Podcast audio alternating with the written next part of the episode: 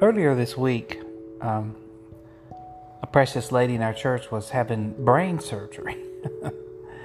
I mean, brain surgery. And, uh, and I have to admit uh, that I was very proud of her and her faith, and her confidence.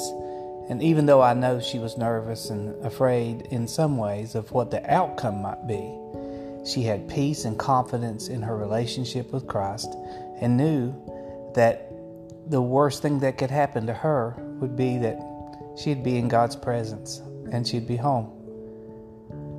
That changes everything.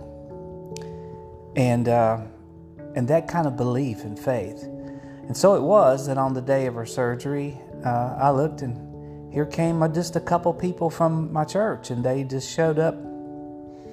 I mean, they're not relatives other than sisters in Christ, but there they were all the way down to Charlotte just to sit and to pray.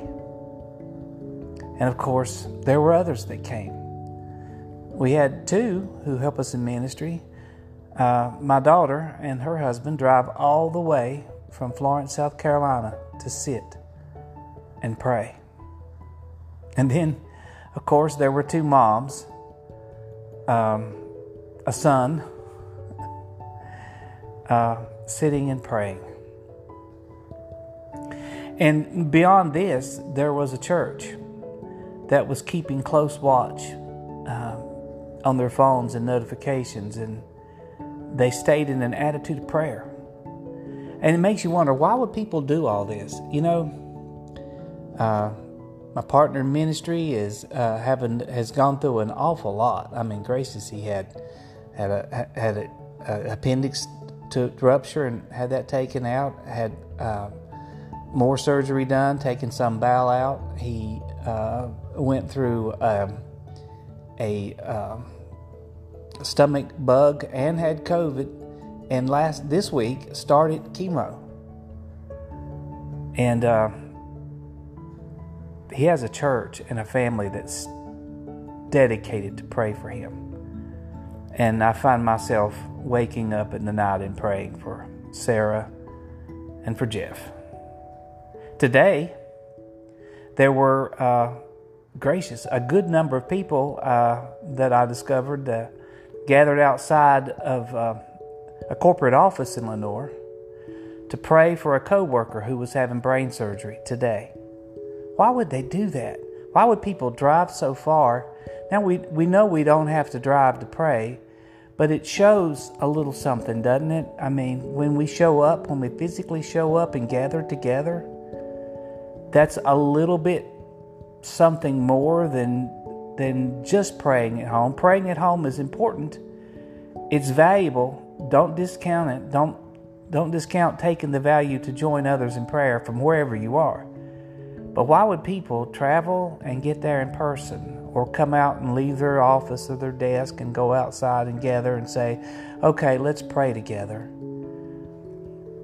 Well, here's why because God has promised us so many times in the Word that, that if we ask anything in His name, He will do it. That all things are possible to the one that believes. And, uh, and that where two or three are gathered in His name, there He is, right in the middle of it. And uh, we know that He also promises that His, his hand is not shortened uh, he, he has no less power today than, than he had when the world was created. That he's still uh, alive and on the throne and in charge. And that's our God. And we know that the prayer of a righteous man makes a big difference. That's the word of God. The prayer of a righteous man availeth much. You know, as a young pastor, I don't think I had any clue the power of prayer I mean, I know what the Bible taught, but I didn't really hadn't experienced it, but I can tell you for those of you who are praying today for somebody, it really makes a difference. God hears and he does answer. So don't quit praying. Don't be discouraged. Don't stop asking. Remember that the Bible says, "We ask, seek, and knock." And to those that ask, they'll get an answer. Those that seek will find, and those that knock the door will be open. This is Joe Barrett, and this has been Five Minutes of Grace. Have a great weekend.